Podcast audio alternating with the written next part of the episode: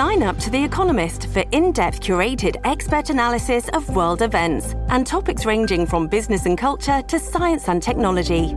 You'll get the weekly digital edition, online-only articles, curated newsletters on politics, the markets, science, culture and China, and full access to The Economist Podcast Plus. The Economist is independent journalism for independent thinking. Go to economist.com and get your first month free. If you're struggling to lose weight, you've probably heard about weight loss medications like Wegovy or Zepbound, and you might be wondering if they're right for you.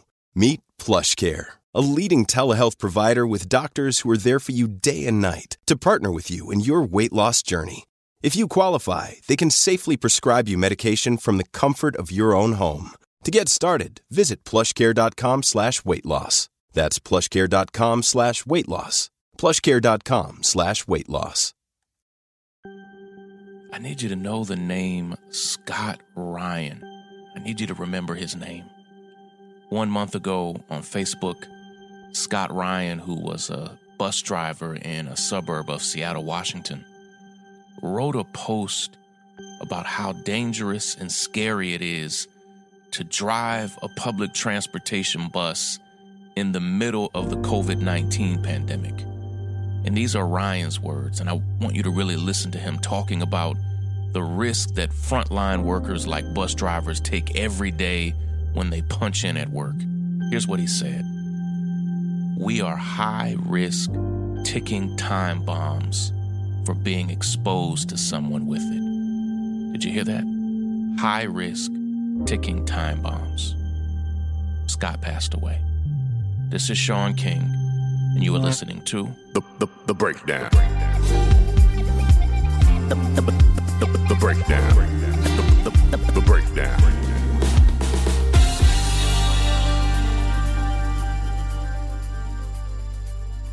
About 30 minutes ago, I posted on my Instagram that yesterday was the single deadliest day for the coronavirus in the United States. Over 1,040 people, at least 1,040 documented people, died of the coronavirus. And it was not only the deadliest day for the United States, it was the single deadliest day yet for the entire world for the coronavirus. And it's growing and it's getting worse. And a lot of people said, listen, I don't want to see the bad news. And I understand that thought. But I also see people, my people, including my followers and others, all over the country, not acting like this is serious. And so part of my job, part of my calling is not just to be the bearer of bad news, but it's to inform people with risk, with facts, with information, so that you can understand the extent of the issue. Even on that post where I said 1,040 people died yesterday from the coronavirus, there were people saying, it's your cell phone. There were people saying, that's not even true. People aren't even dying. And so we have so much ignorance and so much misinformation. On that same post, my dear friend, one of my favorite people in the world, Edwin Raymond, who is in the NYPD and one of the few police officers that I know and love and trust, said on my post what he told me privately, that he has gone to more homes in our home borough of Brooklyn to find people who already died from the coronavirus alone, not even able to get the help, not even able to get to a hospital. He's been forced to see more dead bodies just this week than he normally would in a month, 2 months. And it's crushing New York. It's crushing our healthcare system. It's obviously crushing our economy. We just learned moments ago that 6.6 million people filed for unemployment. And when I first saw that number, I thought that meant that it had gone from 3.3 to 6.6. No. 6.6 million more new people applied for unemployment, meaning that over 10 million people in just 2 weeks have applied, demolishing any previous record in American history. And that means that many, many of you have lost your jobs. Many of my friends have lost their jobs, including entrepreneurs and barbers and stylists and makeup artists and restaurateurs and chefs and waiters and waitresses, and so many of you who work in retail and all over the country have lost your jobs. And it reminded me of the words of Scott Ryan, who over a month ago on Facebook said, "We are high risk ticking time bombs for being exposed to someone with it." And Scott went on to explain on his Facebook post, he said, and I quote, "Our buses under normal circumstances are germ tubes on wheels. Now we introduce a disease that zero people have been vaccinated for and has an incubation date of up to 14 days without showing symptoms." He went on and he asked this question. He says, "My personal thought, we are high-risk ticking time bombs for being exposed to someone with it." Scott wrote that post on February 28th. Now he's dead. Scott was diagnosed with COVID-19 and died because of it last week. Scott Ryan was a father of three. He risked his life just to drive a bus and then lost his life trying to ensure that frontline workers get what they need and deserve. And he's not alone. And I need you to understand, I am begging you to understand, this is not a normal flu. It's not a normal cold. It's lethal. It's dangerous. And it's taking out the lives of everyday people, particularly frontline workers. Yesterday, there were strikes at Instacart. And for many of you who may not know, that's a grocery delivery company that my family regularly used in New York. There were strikes at Whole Foods. There were strikes at an Amazon warehouse this week. And it's unclear how large the Instacart strike was. And of course, Instacart denies that it had any impact on their business. But I want you to know what the people there are demanding. First, I have a quick ad from one of our sponsors. And let me say, I'm grateful for these sponsors. We need them. They are helping our company and this podcast survive.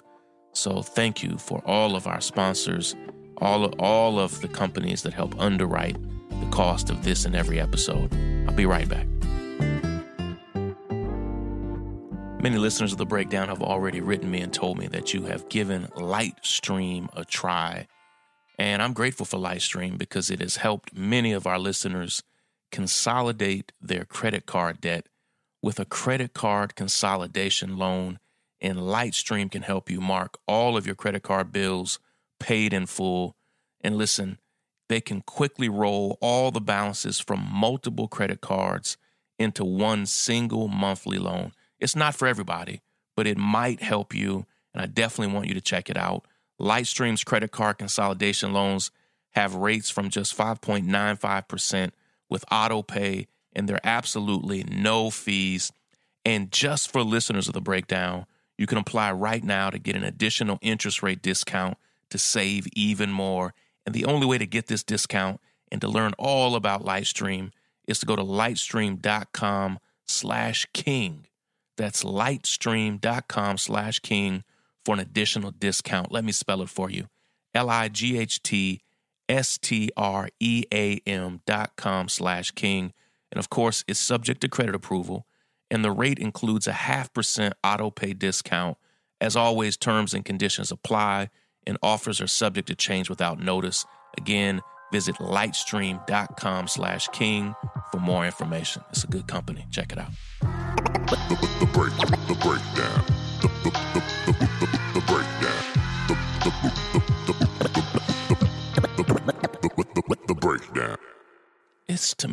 It's embarrassing on some levels that the workers at Instacart are even having to strike for this. Let me tell you what they're asking for, just four basic things. They're asking for safety precautions at no cost to workers. They're saying, listen, at a minimum, please provide us with hand sanitizer, disinfectant wipes, spray, and some soap, and hopefully some gloves and maybe a mask. They have to pass groceries off to customers. They have to pick them up at stores. All the workers are saying is, please, can you provide us the entry-level safety gear so that we don't have to pay for it? They're asking for hazard pay of an extra, hear me, $5 per order, which is nothing. They're saying, listen, I am putting my life on the line every single time I pick up groceries from grocery stores, shop for them. This is what they do. They go to a grocery store, shop for the groceries, pay for them, and then take them directly to your door, sometimes for people who may have the coronavirus. And they're saying, for that, please give us an extra $5 per order. And they want, here's all they want. They want inside of the app for the tip to default to 10% of the order total. You don't have to choose that. I've always paid at least 10% of the order total in a tip. They're just saying when it defaults, default to that. They're saying they need an extension and expansion of pay for workers who've been impacted by the coronavirus. Anybody who has a doctor's note, either for a pre-existing condition that's a known risk factor or that it has been required to self-quarantine, they're saying, hey, you have to help pay and take care of these people. And here's all they're saying.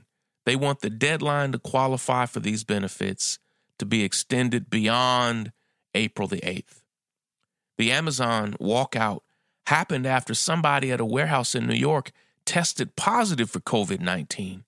And all their demand was to close the facility for a deep cleaning. And the Amazon action is starting to get traction in part because Amazon apparently fired the young brother who organized the walkout and is now getting a lot of heat from lawmakers in New York because of it. And they should. It's owned by the richest man in the world. And all the workers were saying is, can you come in and give this place a deep clean? It's unclear how big the Whole Foods strike was yesterday, but they made also some super smart demands. And there's a lot of stuff going on in other industries as well, as people are asking for basic entry-level demands. Do you hear me? My instinct is that there are basically four things that need to happen for essential workers, though I need to talk to some people who are really organizing in this space to really check some of my assumptions, but I think there are at least four things that need to happen. Let me give you those in an action step.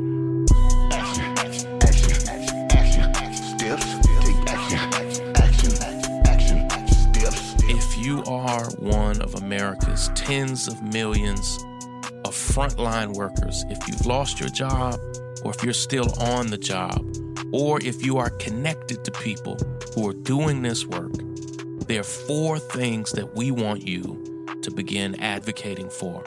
First and foremost is workplace safety. Workers need basic protective gear and supplies. They need to be able to practice social distancing from customers and each other. I'm already seeing this at some grocery stores, at some pharmacies, but it needs to be a requirement. Workers also need to be able to have distance from each other. Facilities need to close for cleaning after someone gets sick. All we're asking is for a national standard of workplace safety to be put in place. The second thing is healthcare. Workers need to get paid sick leave and health insurance, including part-time workers and contractors. And anyone who is risking their safety needs to have paid sick leave. Because here's the thing, if they don't, they're going to be sick, and on the low, they're going to come to work. Essential workers also need somewhere to be sick that isn't their home, and their dependents need to be cared for while they're sick. Do you understand what I'm saying? We truly need Medicare for all right now. As we just learned, 6.6 million additional people lost their jobs and filed for unemployment. and millions of people said they couldn't even file because the systems and lines were broken. And now they'll have no health care. People who are doing the frontline work, they need hazard pay and benefits. They need to receive hazard pay and extra benefits for risking their lives for us. My dear friend and brother, Adi Barkin, said that he hopes from now on at sporting events that we don't just celebrate military members, but that we begin celebrating doctors, nurses, grocery store workers, delivery people, that we cheer them on like the essential people that they are.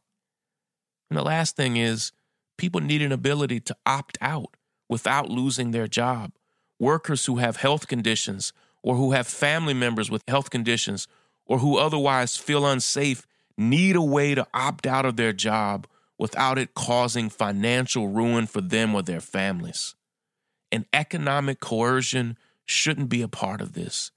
If this is a war, as people keep saying it is, basically the working poor are the ones being drafted to work on the front lines.